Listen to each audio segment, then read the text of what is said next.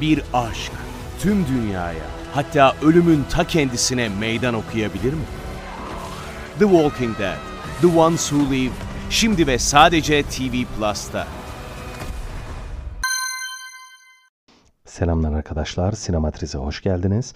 Bu haftaki programımızda sinematik evrenleri konuşacağız. Sinematik evren kavramı nedir, ne değildir? E, tarihte nasıl sinematik evrenler vardı? Biraz da onlardan bahsedeceğiz. E, çok neşeli bir konu, çok eğlenceli bir konu bence sinematik evren konusu. Çünkü zaten günümüz gişe sinemasına tamamen hakim olgulardan da bir tanesi sinematik evren konusu.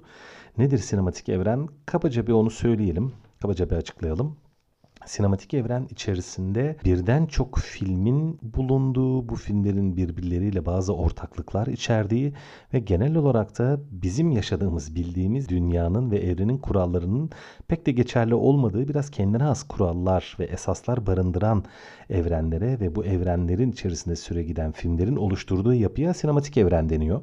Şimdi birçok film türü hani günümüz dünyasıyla bizim yaşadığımız dünyayla hemen hemen aynıdır ya da paralellikler içerir diyelim. E, bu tip filmlerin bir sinematik evren oluşturmasına pek gerek olmuyor. Çünkü zaten bizim evrenimiz oluyor o evren, o filmin süre gittiği evren. Biraz farklılık olması lazım, biraz daha ilginç şeyler olması lazım. Bizim günlük hayatta görmediğimiz, kendi dünyamızda, kendi evrenimizde karşılaşmadığımız şeyler olması lazım ki ona ayrı bir evren olarak bakabilelim, ayrı bir evren muamelesi yapabilelim. Peki bu kavram nerede ortaya çıktı? Nasıl ortaya çıktı? Aslında birçok sinema sever e, sinematik evren kavramını muhtemelen Marvel sinematik evreniyle duydu. Çok sayıda süper kahraman var burada. E, normal faniler de var. Bizim gibi normal insanlar da var ama o evrenin kuralları, kanunları biraz farklı ve 2008 yılındaki Iron Man'le ya da aynı yıl Incredible Hulk da o yılda yanlış hatırlamıyorsam çekilmişti ve vizyona girmişti. Biz yine Iron Man diyelim. En çok bilinen, sevilen film o ya aralarında ya da öyle mi ya da diyebiliriz herhalde en çok sevilenlerden bir tanesi diyelim. Robert Downey Jr. sayesinde oldu herhalde biraz da bu. Iron Man'le başlayan e, Marvel'ın sinema macerası bugüne kadar sanırım 22 filmdi yanlış hatırlamıyorsam. Tabi diziler de var aynı zamanda da 22 e, filmden oluşan devasa bir seriye dönüştü aslında tam olarak da seri değil çünkü öyküler birbirinin tam olarak devamı değil. İşte Cinematic Universe dediğimiz kavramın en önemli vasıflarından, kıstaslarından bir tanesi de bu. Cinematic Universe'ün içerisinde süre giden filmler tam olarak birbirinin devamı değil aslında. Tam olarak ardışık değiller. Öncesi olabiliyor, sonrası olabiliyor, arası olabiliyor. Bir filmin içerisinde geçen bir sahneye başka bir yerde başka bir filme kaynaklık edebiliyor gibi çeşitli bağlantılar var. Ama neticede ortaklık ne? Ortaklık o evrenin kuralları, o evrenin genel esasları ve kanunları ve dediğim gibi onlar bizim evrenimizde farklılıklar içeriyor. Şimdi Marvel'la daha çok duyuldu dedik ama ondan önce aslında birçok sinematik evren var. Sinema tarihinde sinematik evreni bizim bugün andığımız anlamda baya böyle bir evren veya bir dünya, kendi başına bir dünya, kendine ait kuralları olan bir dünya oluşturacak şekilde ortaya çıkaran proje ise Star Wars arkadaşlar. Star Wars tam bir evren yani tam böyle universe, tam bir evren yani her anlamda kelimenin tam anlamıyla evren. Ee, bakarsak Star Wars devasa bir galaktik imparatorluktan bahsediyor. Orada binlerce yıldız, binlerce sistem, binlerce gezegen, binlerce medeniyet var ve onların hepsi Star Wars evreninin içerisinde aslında aynı kurallarla, aynı gelişmişlikle, benzer bilim kurgusal seviyeyle, bilimsel teknolojik seviyeyle yaşamlarını sürdürüyorlar. Ve Star Wars evreninin 12, 12'ymiş pardon ben yanlış hatırlıyorum herhalde 11 sanıyordum da. 12 tane uzun metraj filmi oldu hatırladığım kadarıyla. Ee, arada tabii daha küçük projeler de var. Televizyon projeleri falan da var. Romanları da var. Çizgi romanları da var ama Star Wars neticede tam bir sinematik evren. Kendi içerisinde bazı kurallar dedik. Bu kuralların olabilmesi için dediğim gibi bizim dünyamızdan farklı kuralların, esasların orada geçerli olması gerekiyor ki bu da ortaya sinematik evrenlerin ya bilim kurgu ya fantazi fantastik filmler olması gerekliliğini ortaya çıkarıyor.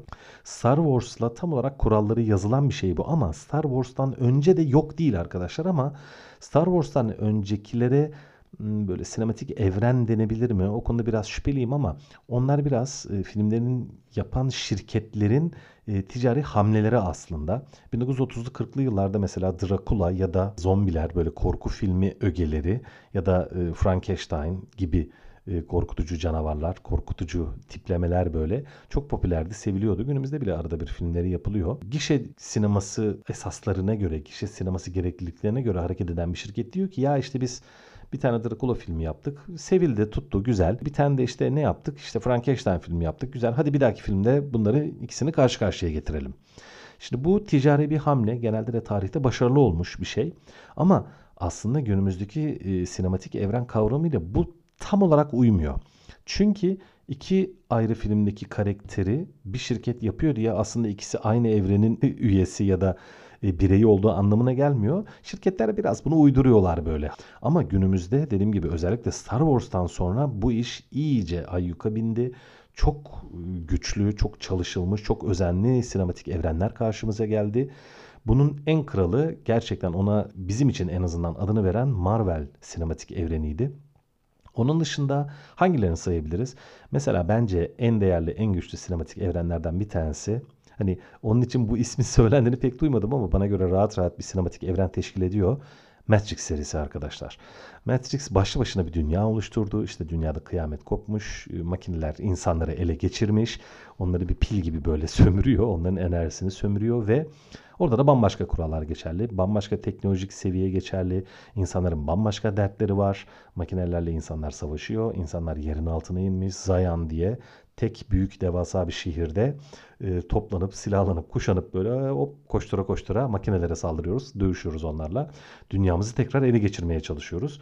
İşte bu bambaşka bir evren yani günümüzden ne kadar farklı ne kadar da ilginç ve değişik. Onun dışında e, bence kendi iç dünyasını, kendi evrenini en güçlü biçimde oluşturma sinematik evrenlerden bir tanesi de yine onun, o film için, o seri için böyle bir şey söylendiğini duymadım ama Harry Potter arkadaşlar. Harry Potter harika bir evren bence. Nefis bir evren bence.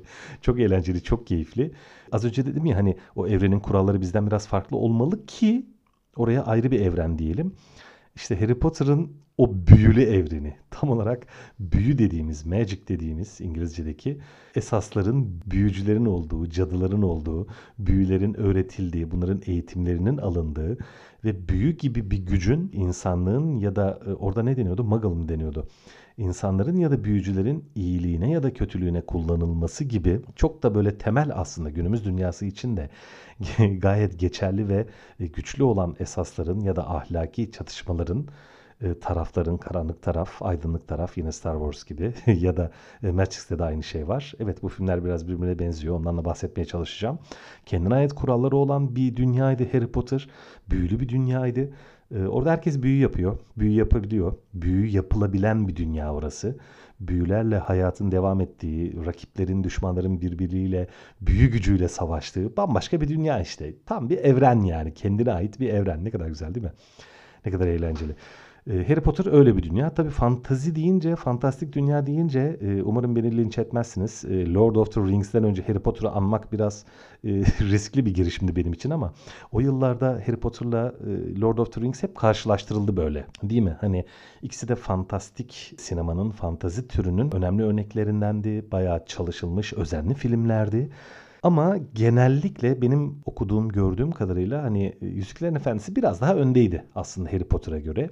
İkisi de çok sevildi, ikisi de çok başarılı olduğu, hayranları çok sayıda ikisinin de. Tabii Lord of the Rings, Harry Potter e, ikisi de roman uyarlaması ama çok daha eski bir roman tabii Lord of the Rings biliyorsunuz. Tolkien'in e, daha eski olduğu için daha köklü, daha çok hayranı vardır mutlaka ama Harry Potter'la bir karşılaştırılmıştı ve çoğunluk Lord of the Rings'i daha değerli, daha güçlü bulsa da iki sinematik evrene duyulan sevgi de gerçekten çok yüksek seviyedeydi. Lord of the Rings de tam olarak o da bir evren yani başlı başına bir evren böyle kendi e, orta dünya değil mi? Middle Earth kendine ait ülkeleri olan, bölgeleri olan, kültürleri olan, dilleri olan, farklı ırkları olan bambaşka bir evren, bambaşka bir dünya. Orada da büyü var, orada da savaş var, orada da intikam var. Orada da aşk, sevgi, dostluk, ıı, ayrılık, ölüm, günümüz ıı, dünyasına ait önemli olguların hemen hemen hepsi var. Ama kurallar tabii farklı. Yine çünkü kendine ait bir evren orası. Onun dışında sinematik evrenlere hangisine örnek verebiliriz? Tabii hemen Marvel'in ıı, rakibi olan DC evreninden bahsedebiliriz. DC evreniyle Marvel evreni arasında bazı farklar var arkadaşlar aslında. Bunun için eski programlarımızda bundan kısmen bahsetmiştik. Yine de anlatabiliriz ama çok uzatmayayım. Onun üzerine konuşmuştuk zaten çok temel bir farklılıktan bahsedeyim. Marvel sinematik evreni aslında coğrafya olarak ya da yani e, gezegen olarak dünyada geçiyor. Ve bildiğimiz şehirlerde geçiyor. Yani New York'ta geçiyor, Washington'da geçiyor, Los Angeles'ta geçiyor. Bildiğimiz Amerika kentleri böyle. Ama yine süper kahraman öyküsü. Tabii yine fantastik. Yine bilim kurgusal ögeler var. Ee, uçanlar kaçanlar var yine Marvel evreninde. Tabii olay biraz daha büyüdü. Bir aşk tüm dünyaya hatta ölümün ta kendisine meydan okuyabilir mi? The Walking Dead, The Ones Who Live, şimdi ve sadece TV Plus'ta. Niye? İşte Thor'un e, memleketi Asgard işin içerisine girdi mesela. Bambaşka bir evrenden, bambaşka bir galaksiden diyelim ya da bambaşka bir gezegenden gelen bir uzaylı olan Thor işin içerisine girdi. Ya da Guardians of Galaxy var tabii ki. Yani galaksinin koruyucuları tam galaksi savaşçıları, galaksi serüvencileri. Onlar da tabii başka e, sistemlerden, gezegenlerden işin içerisine girdiler ama neticede hepsi dünyada buluştular bir anlamda. Ya da e, farklı gezegenlerde buluşmuş olsalar da yine bizim bildiğimiz dünyadan da çıkan kahramanlarla birlikte bir ekip olup Thanos'a karşı savaştılar diyelim. Yine dünya işin içerisinde hani bildiğimiz e, dünya şehirleri, dünya coğrafyasının işin içerisinde. Ancak DC evreninde durum biraz daha farklı. Bildiğimiz kadarıyla yine dünyanın üzerine geçiyor ama çoğu DC filmi dünyada var olmayan şehirlerde geçiyor. İlginç olan o, farklı olan o. Mesela Batman'in e, şehri nedir? Gotham City. Dünyada Gotham City'ye bir yer elbette yok. Tabi Türk Hava Yolları'nın e, Batman'in reklamını yapmasıyla Gotham City'ye bilet almaya çalışan e, Türk vatandaşlarının varlığını bilmiyorum. Duymuş muydunuz, hatırlıyor musunuz? Gerçekten öyle bir şey olmuştu ve Türk Hava Yolları e, öyle bir şehir yok. Bu fantastik bir şehirdir diye bir e, açıklama yapmıştı yanlış hatırlamıyorsam. Yani Gotham'a hemen adını duyup bilet almak isteyen vatandaşlarımız olmuş herhalde. Bilmiyorum yani şaka mıdır, gerçek midir bu? Ben hani bayağı tabii çoğumuz gülmüştük o zaman bunu duyduğumuzda da gerçek olabilecek kadar da çılgınca belki de. Neyse bu konuyu geçiyorum. Süpermen'in şehri de Metropolis'ti arkadaşlar. O da hani dünya üzerinde Metropolis diye bir şehir yok ama bildiğimiz dünyanın hani atıyorum New York olabilir orası veya işte Los Angeles, San Francisco olabilir. Herhangi büyük bir Amerikan kenti olabilir. Yani DC'nin evreni dünyada geçer ama dünyada var olmayan şehirlerin sakinleridir DC evreni sakinleri. Ama Marvel'de dediğim gibi bildiğimiz şehirlerde yine süper kahraman kurallarıyla işler yürür, sürer gider. Şimdi söz konusu evrenlere baktığımızda bazı ortaklıklar barındırıyor dedik ya. Mesela işte Harry Potter evreninde büyü var. Lord of the Rings evreninde büyüler var. Bayağı büyü yapıyor insanlar. İşte sihirli yüzükler var, sihirli kılıçlar var, sihirli giysiler var mesela. Süper kahraman öykülerinde ne? E, e tabi süper güçlere sahip kahramanlar var. Yani işte duvarların içerisinden geçebilen, uçabilen, işte suyun altında nefes alabilen ya da bir, çok sayıda kahraman var bir sürü. E tabii bu arada bir tanesinden bahsetmeyi unutuyordum. Marvel deyince hep Avengers aklımıza geliyor. Yani Marvel'in içerisinde iki tane evren var aslında. Birbiriyle direkt bağlantısı olmayan. Hani Marvel sinematik evreni deyince aklımıza işte Iron Man, Thor, Kaptan Amerika, Hulk gibi karakterlerin bulunduğu Avengers evreni dememiz lazım aslında ona. Avengers karakterlerinin bulunduğu evren orada. Ama Marvel'in bir evreni daha var. Hangisi? X-Men evreni. X-Men evreniyle daha önce e, Marvel'in yapımcıları CEO'su açıklama yapmıştı. Hani Marvel'in Avengers evreniyle X-Men evreni hiçbir zaman bir arada olmayacak demişti. Onun için o karakterlerin bir arada bulunduğu bir film bugüne kadar hiç görmedik ve bunun üzerine bir şey yapmayacaklar bildiğimiz kadarıyla. Ancak ilginç biçimde Marvel evreninin e, X-Men kısmı diyelim. X-Men evreni içerisinde bir tane daha karakter kattılar. Çok sevimli oldu. Hangisi? Deadpool. Deadpool filmi e, yapıldığında Ryan Reynolds açıklama yapmıştı o zaman. İşte Marvel evreni içerisinde geçiyor. İlk Deadpool filmi yapıldı. İşte bu Deadpool karakteri diğer Avengers karakterleriyle bir arada olacak mı? Onların e, atıyorum işte Avengers'a katılacak mı gibilerinden.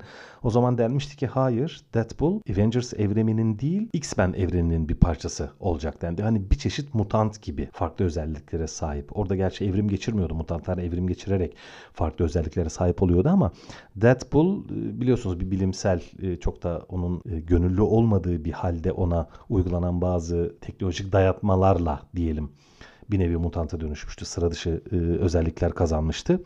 Deadpool X-Men evreninin bir parçası. Yani Marvel'ın iki ayrı evreni var. Ama aslında bunların da kuralları birbiriyle çok farklı değil. Aynı değil. Evet farklılıklar var ama çok da farklı değil neticede. Bunlar her şekilde süper kahraman filmleri. Sıra dışı dünyalar resmediyorlar. Star Wars'tan önce dediğim gibi stüdyoların gişe sineması yapma esaslarıyla birbirinden farklı karakterleri bir araya getirmesi söz konusuydu arkadaşlar. Aslında en başında yani bunlar bir sinematik evren teşkil etsin diye ortaya çıkmış filmlerdi. Star filmler değillerdi Star Wars öncekiler. Bunun ancak yakın zamanda bir iki tane ilginç de örneği var. Hangisi biliyor musunuz? Alien evreniyle Predator evreninin bir araya getirilmesi. Şimdi Alien filmi Ridley Scott'ın e, 1979 yılında yaptığı bir bilim kurgu korkuydu. Sinema tarihi açısından çok önemli bir film. Çok değerli bir film. Başyapıt seviyesinde bir film. Daha sonra devam filmleri de yapıldı. İkincisini James Cameron yaptı. Muhteşem bir film. Aliens. Orada biraz daha işin içerisine aksiyon girdi falan. Şimdi ikincisi yapılınca hafif böyle bir kendi çapında bir evrenimsi bir şey oluşmaya başladı. Bir kendi kuralları olan. Hani işte gelecekte geçiyor. Biz başka gezegenlere gidip koloniler kurabiliyoruz ya da oradan işte değerli madenleri dünyaya getirebiliyoruz falan. Bir kendince kuralları oluşan bir evren ortaya çıktı gibi oldu. En başta bunun planlandığına dair hiçbir şey okumadım bir yerde zannetmiyorum. Daha sonra e, John McTiernan adında çok değerli bir 90'ların 80'lerin önemli aksiyon yönetmenlerinden bir tanesinin yaptığı Predator projesi vardı. Arnold Schwarzenegger oynamıştı onda. Orada da bir işgalci ve savaşçı bir uzaylı ırkın bireyi dünyaya geliyordu. Bizim Arnold Schwarzenegger bir askeri bir team, bir ekibi vardı. Böyle bir yere birini kurtarmaya gidiyorlar falan. Ormanda bilinmez bir e, düşmanla karşı karşıya geliyorlar. Şimdi o da bir uzaylı. Şimdi bu durumda madem biz uzaya gidiyoruz, Alien evreni için söylüyorum. Uzaya gidiyoruz. Orada bilinmez, e, çok ürkütücü bir uzaylı yaratıkla karşılaşıyoruz. E yakın zamanda başka bir filmde de uzaydan daha bir bilinçli, bir askerimsi böyle bir savaşçı bir karakter dünyaya geliyor. Bunların ikisini birleştirdi şirket. Ancak az önce söylediğim gibi bu işte sinematik evren oluşturmuyor her zaman e, aynı şirketin e, filmini yaptığı iki karakteri bir araya getirmek. Alien ve Predator projesi ne yazık ki çok kötü bir film oldu. Hatta iki tane, üç tane yapıldı yanlış hatırlamıyorsam. Belki benim duymadığım başka devam filmleri de yapılmıştır ama onlar mesela bir evren teşkil edemediler. Çünkü sadece iki ayrı karakteri bir araya getirmekle bir evren olmaz yani. Ne kral evrenler var şu an değil mi? İzliyoruz e, örneklerini. Bu sinematik evrenlerin ortaya çıkıp e, gişeye de bu kadar hakim olmasının arkasında arkadaşlar şöyle biraz gişeyle de alakalı aslında e, sinemanın entelektüel tarafıyla da kısmen alakalı bir tarafı var bunun. Şimdi neticede sinemayla biz eğitiliyoruz, sinemayla eğleniyoruz, e, sinemayla zaman geçiriyoruz, bir şeyler öğreniyoruz ya da öğrendiklerimizi aslında sinemada deneyimliyoruz bir anlamda da. E giderek de sinemadan beklentimiz artıyor değil mi? Daha güçlü, daha neşeli, daha eğlenceli, daha sürükleyici, daha sarsıcı, daha böyle her açıdan fazlasını istiyor oluyoruz biz sinemadan. Ve artık tek filmde ortaya çıkan heyecanlar, duygular, e, aksiyonlar, maceralar e, ya da fantezi ve bilim kurgu gibi fantaziler diyeyim bizi pek de ikna etmeye yaklaşamıyorlar aslına bakarsanız. Çünkü bir film karşımıza geldiğinde önce kendi dünyasını bize bir tanıtması lazım değil mi? Karakterini tanıtacak, iki iyi tarafı tanıtacak, kötü tarafı tanıtacak, ortamı tanıtacak, dünyayı tanıtacak. Ya atıyorum 2 saat, 2,5 saat hadi en kralı, en büyüğü böyle 3 saat olsa bir filmin işte yarım saatini, süresinin işte dörtte birini, beşte birini falan bize kendisini tanıtmakla geçirecek ve filmin süresi uzayacak. Uzuyor yani bir şekilde. Ama ne kadar güzel olur değil mi? Biz zaten tanıdığımız bir evrende bambaşka bir macera izlesek. İşte sinematik universe dediğimiz kavramın esas ortaya çıkış dinamiği bu. Ve bu da biraz neye benziyor biliyor musunuz arkadaşlar? Aslında TV dizisi olayına benziyor. Televizyon dizilerinde bir dünya vardır, bir ortam vardır, bir karakter vardır, karakterler vardır. Ee, iyi kötü karakterler, yan karakterler vesaire bir dizi gösterime girer, kendisini tanıtır. Ondan sonra tekrar kendi dünyasını ve karakterlerini ve hatta çatışmasını tekrar tekrar tanıtmak zorunda kalmaz tanıtır ve oradan devam eder. Sadece aksiyona, maceraya, işte artık ne anlatıyorsa duygusal, dramatik vesaire. İşte sinematik universe kavramı televizyondaki dizi mantığının çok daha böyle güçlü, çok daha neşeli, çok daha renkli bir şekilde sinemaya aktarılmış hali. Sadece şöyle bir fark var. En başında, sohbetin en başında söylemeye çalıştım. Filmler tam olarak birbirinin devamı olmak zorunda değil. Yani bağlantılı oluyor. Bağlantılı oluyorlar ki aynı evrenin parçası bunlar.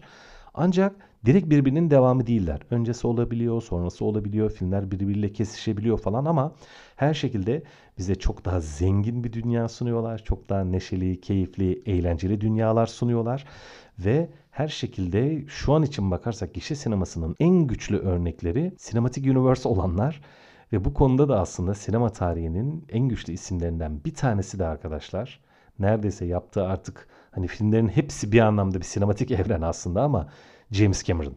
Son projesine Avatar tek başına bir sinematik evren oluşturdu arkadaşlar. İlk film zaten sinema en çok izlenen filmi olmuştu o zaman için. Şu an için ikinci. Ve Avatar'ın daha dört tane devam filmi gelecek. Başlı başına bir sinematik universe oluşturuyor James Cameron. Terminator dünyası da öyleydi. O da bir sinematik evren. Aynı zamanda başka bir sinematik evreni az önce andığım Alien e, sinematik evreninin ikinci bölümünü kendisi yapmıştı ve harika bir film yapmıştı. O yüzden sinematik evrenler ilerleyen zamanlarda da önümüzdeki yıllarda da sinemanın ana akımına hakim olacak gibi geliyor bana.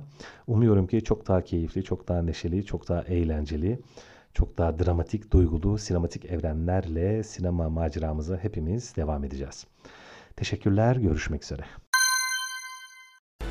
Bir aşk tüm dünyaya hatta ölümün ta kendisine meydan okuyabilir mi? The Walking Dead, The Ones Who Live, şimdi ve sadece TV Plus'ta.